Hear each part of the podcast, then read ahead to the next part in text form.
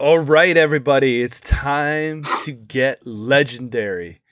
Let's open up the weekly vault and see what we have in here today. Corey and Hollis and Jameson talking landmarks. Whew, we've got we got a new card type, fellas. Yeah. this is actually pretty huge, right? For for a game in this stage of its infancy, so to speak, right? Um, mm-hmm. What they have done to push this game already is is like we're already in card overload, right? Like if you look at what we've been from the core set to you know Rising Tides expansion, you know to Call the Mountain to all of what we're exploding here now, right? Like uh, in its official timed release cycle, um, we're we're coming out of the gate with with incredible like mechanic overload, but I think that's good from a perspective of you know keeping the game so fresh we're not burning out on it right like there's no mm. um, you're not seeing fatigue um, the balance changes have still been coming fast and furious on schedule M- mechanics cards cards cards um, I, I don't think this game is is going to age age out I, I think they're they're really snowballing um, very well. Yeah, I think the biggest thing is to show just how f- much they've had planned out in advance. And definitely, as they've been designing, you know, as I ex- mentioned, they design these expansions as kind of like complete experiences and packages, but they release it, you know, in kind of three parts to make sure that they're not just overwhelming you with all these mechanics and things at one time. Because imagine if you know, who knows what's going to be in the next like small update. But then if they had just dumped all of this on us at one time to try to like absorb and figure out decks and combinations with all of this, I feel like there would probably been a lot of things that would have got left by the wayside, or maybe some characters and deck ideas people wouldn't have played with because maybe better things may have rose out too fast and things sort of get left behind. So I think like the way that they're releasing it, introducing these new things is just so much easier to digest and it creates a better play experience overall for the player base. Hollis, do you think we would have seen a lot of people um, get too confused then? Um, if this was all released inside a, a core set package? Well, so it, it's very apparent that the card pool, the, the card pool itself, is going to get rather large as far as uh, you know what, what we're going to see for what's playable, right? I mean, ultimately, event, you know, th- I think they're going to get to a point where we have to start talking about things like rotation. But until then, it's also still important to grow this collection to be so diverse to showcase all of the options that come with a game like Runeterra and uh, you know kind of at least make it stand out among other competitors and anyone else look, like looking for a new card game to play. So it's really dope that they are trying to make a whole lot of new content that we can digest in cards, but also break it up and give it to us in some cases piecemeal so that it gets figured out a bit. And those those concepts can always be expanded upon later as the card uh, pool continues to mature and develop. Yep.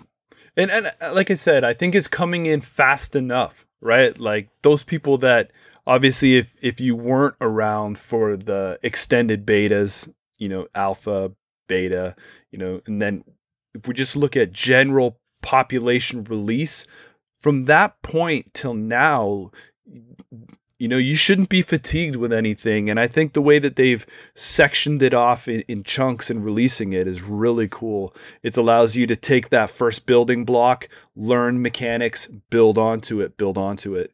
Um, so we're seeing what's coming in the next part of this expansion. I'm really super stoked really excited here. Um, i have to say that um, if we look at what we have right now with um, Nightfall and Daybreak, to me, those were kind of underwhelming mechanics. Um, they didn't really flush flush out or or feel as cool while I was playing it than than it was introduced. I mean, there was a lot of new cards, there was a lot of excitement there, but I'm you know, I'm not really yeah. I I think it kind of was like underwhelming. So, what is coming with this one here? If, if this had been the first set they released of this expansion, my mind would have just probably been all over the sidewalk. It's it's really cool. We've seen some stuff with, um, you know, the new build champion, these new build cards, bilge, um, but landmarks. Thoughts on this, guys? So landmarks here are a new card type. They're played like a unit, but can't attack, block, take damage, um, and they're going to have a persistent effect on the entire game. Um, there's only we're obviously not seeing different ways to remove them yet. We know that they're going to go and back change a whole bunch of, um, maybe not a whole bunch, but a bunch of cards that can remove landmarks, um, which is awesome in the digital age to go and retroactively do that and fix your game on the fly. Um, but yeah, they take up a spot on the bench. The one thing that is not 100% clear is that I think I'm hearing that the cost has to be paid in regular mana. Have you guys heard anything about that? Like you can't use yeah. your spell it doesn't mana? use it doesn't use spell mana because you pay for it like a unit. Yep. So so it uses your regular your regular mana pool and everything in order to be able to cast them. which will be really interesting because you look at some of these ones that are a little more beefier, right? Um, you know, the Freljord one is already at seven, so I mean, at that point in the game, you know, it, it is it going to be as dominant, right? So it, I, I hopefully you're doing some kind of thing to ramp it up or sneak it. Well, that's out, that's Freljord's thing, right? Well, I guess let's go over them real quick. I guess there's three of them that's been been revealed, right? Yep. Um. So the first one that they did with the announcement, um, that's the Vaults of Helia, um, and that is the, um, which group is that? oh Shadow Isles. Yeah, at Shadow Isles. Um, and that has a round start, so it's five cost round start. You kill your most expensive ally to summon an ally from your deck that costs one more. And this falls in really well to the strategy of Shadow Isle decks that like want to play creatures that you know die, they come back and they like grow and have different like effects, or they're like a one-one that when they die, like the cursed guy who turns into a four-four golem. Um, it really kind of uh brings out like that deck archetype a little bit more and gives you another way to kind of like self-sacrifice your your creatures to, to funnel all those triggers and things that the Shadow Isles has on on minion death. So it's a pretty cool card. It definitely themes really well with that faction. Yeah, and it's going to be interesting to see if you can turn it off, right? Like we know this takes a slot on the on your on your board on your bench, right? Can you write over it like a regular unit? I don't know. Uh, we'll see. We'll see if it becomes an option if you can remove it. right? Just because, Um, like, I look at this, you know, Vaults of Helia, and uh, you know, kill your most expensive ally. Hollis, like, what are you feeling with this right now? I mean, because most expensive ally could be your champion. Boom, ksh, gone. Yeah, and like I feel like one of my biggest issues, if I have to like, it- well, I mean, in general, we're, we're judging the card, right? Like one of my biggest issues, or, or about trying to evaluate it, uh, one of my biggest issues with Vaults of Helia is the fact that you know it, it does have an end. Eventually, you know, your strongest thing is because there's no other strongest thing, right? So you just you just lose that you just lose. Now it's cool to ramp up in units. That's pretty interesting, but because it comes out at five mana, to me that's the harder part of it is at some point it's like okay at, when i when this comes out at five mana what is the you know what is the most expensive other unit that i have in play is it just my four cost okay so now my four is getting a five my five is getting a six my six is getting a seven how much is that going to make a difference versus me just playing a different unit on five and trying to play the rest of my hand from i guess effectively from curve Yeah. I don't know. I feel like this is an. It, I'm, I'm interested to see what people come up with, but it's hard for me Mhm. personally to evaluate how good it is because that seems like a difficult evaluation to me. I don't know. Yeah. Yeah, I, th- I, I would think that we'll probably hopefully see some more playable cards in that region that are higher mana costing cards that have very stronger last breath stuff. Um, you know stuff. I mean, even if you look at some of the inner triggers, like um the general or whatever that comes in and deals, you know, like half the damage to your opponent's crystal. Like if you fetch him out with the with the vault, like there's some other they have some other interesting kind of like interplay trigger abilities and stuff too. So it's interesting. Like I said, I, I definitely think we have to see what they release to go along with it in the set, um, how well you can build around it. But I think there's there's a decent enough triggers that can make it worthwhile right now. Because it's an interesting piece, right? Because if you don't do anything else, always the card that gets summoned out is going to be your new highest. So that's only going to really stick around for one turn. Right. You know, but unless you do something, right? Because you're you're getting it for free. All right, what's next? You want to do the next one, Hollis? You want me to get it? per- yeah. All right, cool. It's the Slaughter Docks. Um, so this is the uh, Bilgewater. Uh, so it's obviously going to be Jameson's favorite. Um, at the round, at the start of the round, you toss one, and if you are deep, you destroy it to summon a random sea monster. And what's cool about this one, it's only a three cost, so you can get it down early. It's funneling you to get deep faster, and then once you gets you to deep, it turns into a sea monster to help escalate your game plan this card seems like money for deep decks.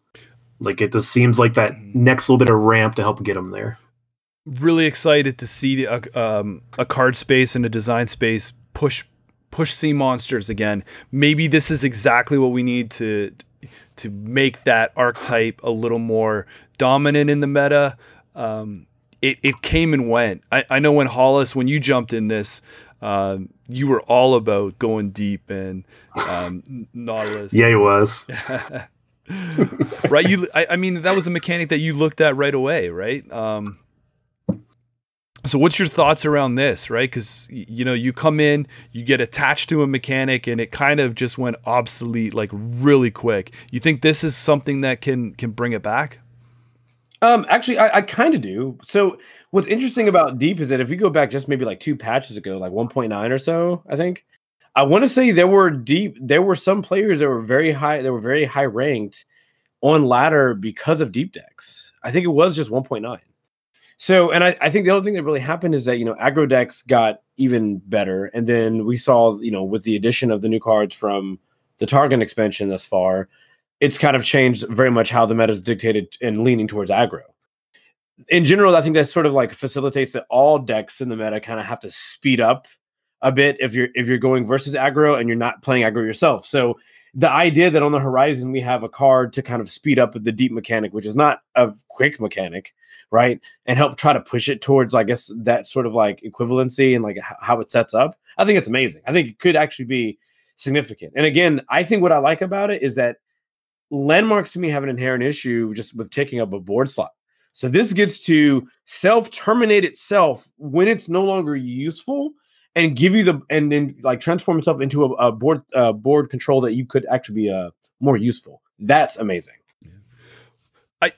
I, I look at this card though, and I too wonder if um, if maybe we're just gonna see a rehashing at first of the older kind of deep decks, um, and use this just as an accelerator, right? Like if you can get this on the board for uh, three cost, you don't really have to worry about all of those other tricks that uh, you know that were there, hoping that you're going to get a card that you can play to to toss or or t- to accelerate your deep stuff again right? So this is just something that's automatically going to happen if landmarks are as sticky as they say they could be um right?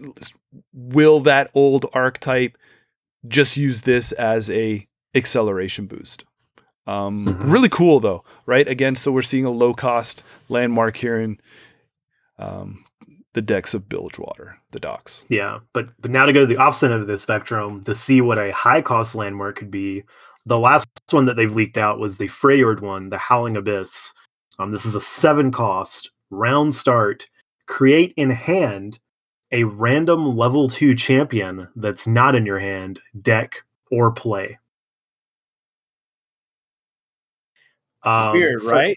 Weird, yeah right? so so this could get out of control but it is very late game. Like, of course, Freljord wants to ramp to big drops, and this is definitely like a big drop. What's interesting about it is you ramp up to this big drop, and technically it does nothing when you play it. Because you're going to ramp up, you're then going to play it, then you have to wait for the round start trigger, and then hope it's a relevant and good level two champion that can actually like swing the game for you whether it's an effect or an ability. Um, so it's definitely like I'm investing a lot of this, roll the dice, see what happens. And it also matters on like what you're playing against, right? Because it won't copy anything you're already using and it won't copy anything that's in play. So if your opponent has, you know, one that'd be really useful, you know you're not going to get that one. Um, it's interesting. It definitely seems like another like late game option but there is like a bit of like a wait period between. It makes me like really wonder how reliably good it can be. But maybe that's the good thing about it is that it's not reliably good because of that random mechanic. It can get a little nutty. Well, this is the one that I'm worried about the most. Um, Hmm. And that's uh, only because of the random element there. Um, if we look at, you know, these kind of mechanics from a Hearthstone perspective, you know, where it was creating random legendaries, right? Like, you know, sometimes, you know, that other person is is going to be building a state, um, your you know your opponent is going to be on point ready to go you could be on the verge of surrendering and all of a sudden you're just like oh, i'm just going to wait it out and drop this down here but and all of a sudden it just creates the exact awesome level 2 champion that just just Right. Your your level dominates you right your your level two Aurelion Sol yeah that you play, but you still have to get to enough mana to be able to play him. right it's going to create Um, it in it's going to create it in your hand but Yeah. I, I just mean that that it could be so wacky and Mhm. it's also weird from a sense like you said controlled randomness right like obviously if you are building a deck with this in it the heroes that you put in that deck already you know you're not going to get so i mean this could technically not even help you at all like just un like some weird synergy that just doesn't go you just oh i've just created a body i've worked up to it here we go um Yeah, man. You get your level two Teemo. yeah Ooh. You only had to, you only had to pay seven seven mana and wait a turn to get there. I'm gonna go ahead and before we go a step further, I'm gonna go ahead and call that when the Howling Abyss drops, they will errata Teemo to instead also give it. Basically, they're gonna rename. Uh, they're gonna redo Teemo two. That'll basically be like add. If, if your opponent doesn't have 15 puff caps, add 15 puff caps. If your opponent does have 15 puff caps, double exist at least 15, double the existing. Because otherwise, there's no way they're gonna let Teemo a champion be that useless. Sorry, in rant. Yeah. well i mean yeah they don't have to show you the code in the back right but No. but then the other weird part about this card is the controlled sense of the randomness where it is saying in play right so Mhm. um, if you really need something that your opponent has well you better work to remove that from the board and then go the one thing i ask you guys is is it been clarified anywhere that is discard part of your deck right like does deck mean like what you bring like this is my deck from the start I think so. I think so. I, I think it would mean everything that's kind of in your registered card list, effectively, that the game client and stuff will read when you start playing. Hmm.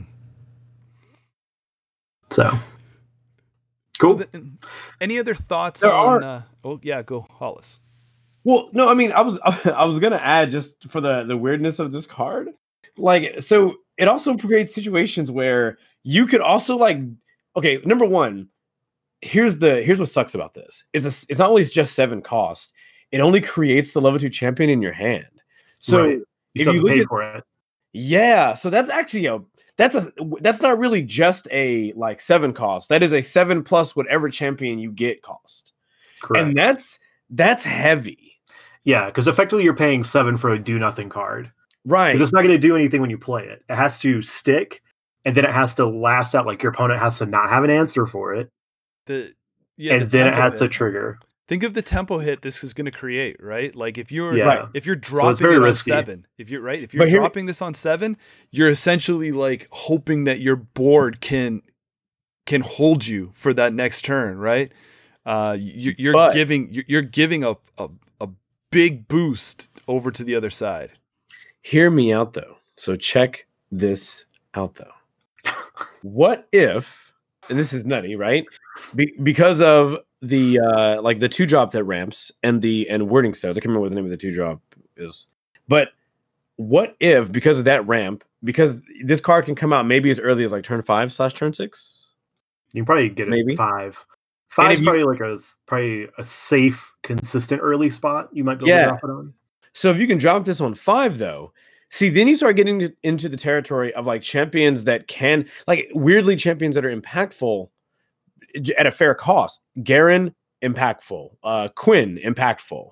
Mhm. Like these cards can help, you know, really, really change like you winning the game. But then Yeah. you also end up getting Teemo too. I think the biggest thing that we have to wait and see too is one, like how many landmark removal cards there will be and how good the landmark removal cards will be. Um, because you also have to see like how regular you're going to see answers for landmarks. Because like this obviously feels like a build around card, or it's going to be one of like your big ramps. And if it becomes something that becomes a deck, but landmark destruction actually becomes something that every deck will have in some form or fashion, this becomes a really risky card to play with. So, Imagine- so we just have to see. Imagine putting a champion you don't want in your deck, so the, uh, Howling Abyss pulls only champions you do want. You have like a bunch of one ofs of like, yes, all, all the ones. dude. It's the Yeah. meta of the. It's so smart. No, Yeah, please, please don't do that. Please don't, please don't do that. Try it out. Yeah, try it out. Report back. Put, put, post in the comments section. Tell us how mad you are, Hollis, for giving you that idea. I am really, really excited for this Mm. this style of mechanic as as each Yeah. region gets a gets a landmark. Um, I I can't I can't tell you how good I think this is for the game. Um, Yeah, it's gonna be cool. It's always cool to see new card types and open up more stuff for deck building and you know just play styles and stuff like that. Hollis, do you think anything else? Any thoughts on the the actual mechanic of this this card type? Um, I hope. I kind of feel like because of their cost, that my alone might make some of these, if they weren't already considered like possibly not competitive, right? My only concern is that some of these are so expensive. Th- They have to they have to have an effect that has got to be equivalent to the unit you're not getting playing at that same mana cost. And I act I kind of feel like it's fairly easy in some cases to look at these and some of these th- that we already see and go like, yeah, this is probably not very good. Or maybe you know like this this might be very hard to be impactful in a good way onto your deck um or in your deck. So i don't know. I i i think it's awesome as a mechanic. I i like having alternative things to units being playable cards right? And i hope we see even more unique things like that. I think they were on the verge of something like that when you consider cards like war mothers right? I, I bet war mothers is probably the kind of effect that would lend itself well to cards like landmark cards i think. But um, I'm hoping that um, they really flesh this out even more because this this seems pretty cool to, to me. Sweet. Corey, I mean, that was a Hollis covered a lot of it. Oh, so sorry. So no, no, it's great. It's great. Yeah, same thing. Like I'm excited. I'm excited to see what the other ones are going to be for the other regions, and if this also becomes a card type that can really open up. It can really help some of maybe the lesser archetypes in a faction because then they could theme a landmark around it, maybe give it that boost to see more playability, um, or to see cool deck ideas that get built around it. People love build around cards, especially newer players. They find something they can easily gravitate towards it and build a deck around it and see what happens. So. I really think that what this is going to do is going to challenge deck building in the game. I think it's going to open up new win conditions. Uh, I think it's going to push the design space. Most importantly, I think it adds a level of I don't want to say complexity, but another another level to this game that's going to keep attracting top card players. Um, because it's not so much um, that basic game that was released in core right? It's it this is another you know very deep mechanic that could, that can be definitely explored and can definitely be something that uh, you know people just gravitate towards. So i think we're going to see a, a, a new wave of of players come in and that's really exciting and good for the game there is so much stuff coming in October. I, I think we're just under a week away for Mhm. the new expansion for Legends of Runeterra. Make sure you're tuning in. Grab us on the socials, subscribe, rate us, thumbs up, everything you guys can to help us out. We really appreciate it. Um, we will be definitely here covering it all. Thank you all, and we'll check you later. Catch you next time. Later. Have a good night.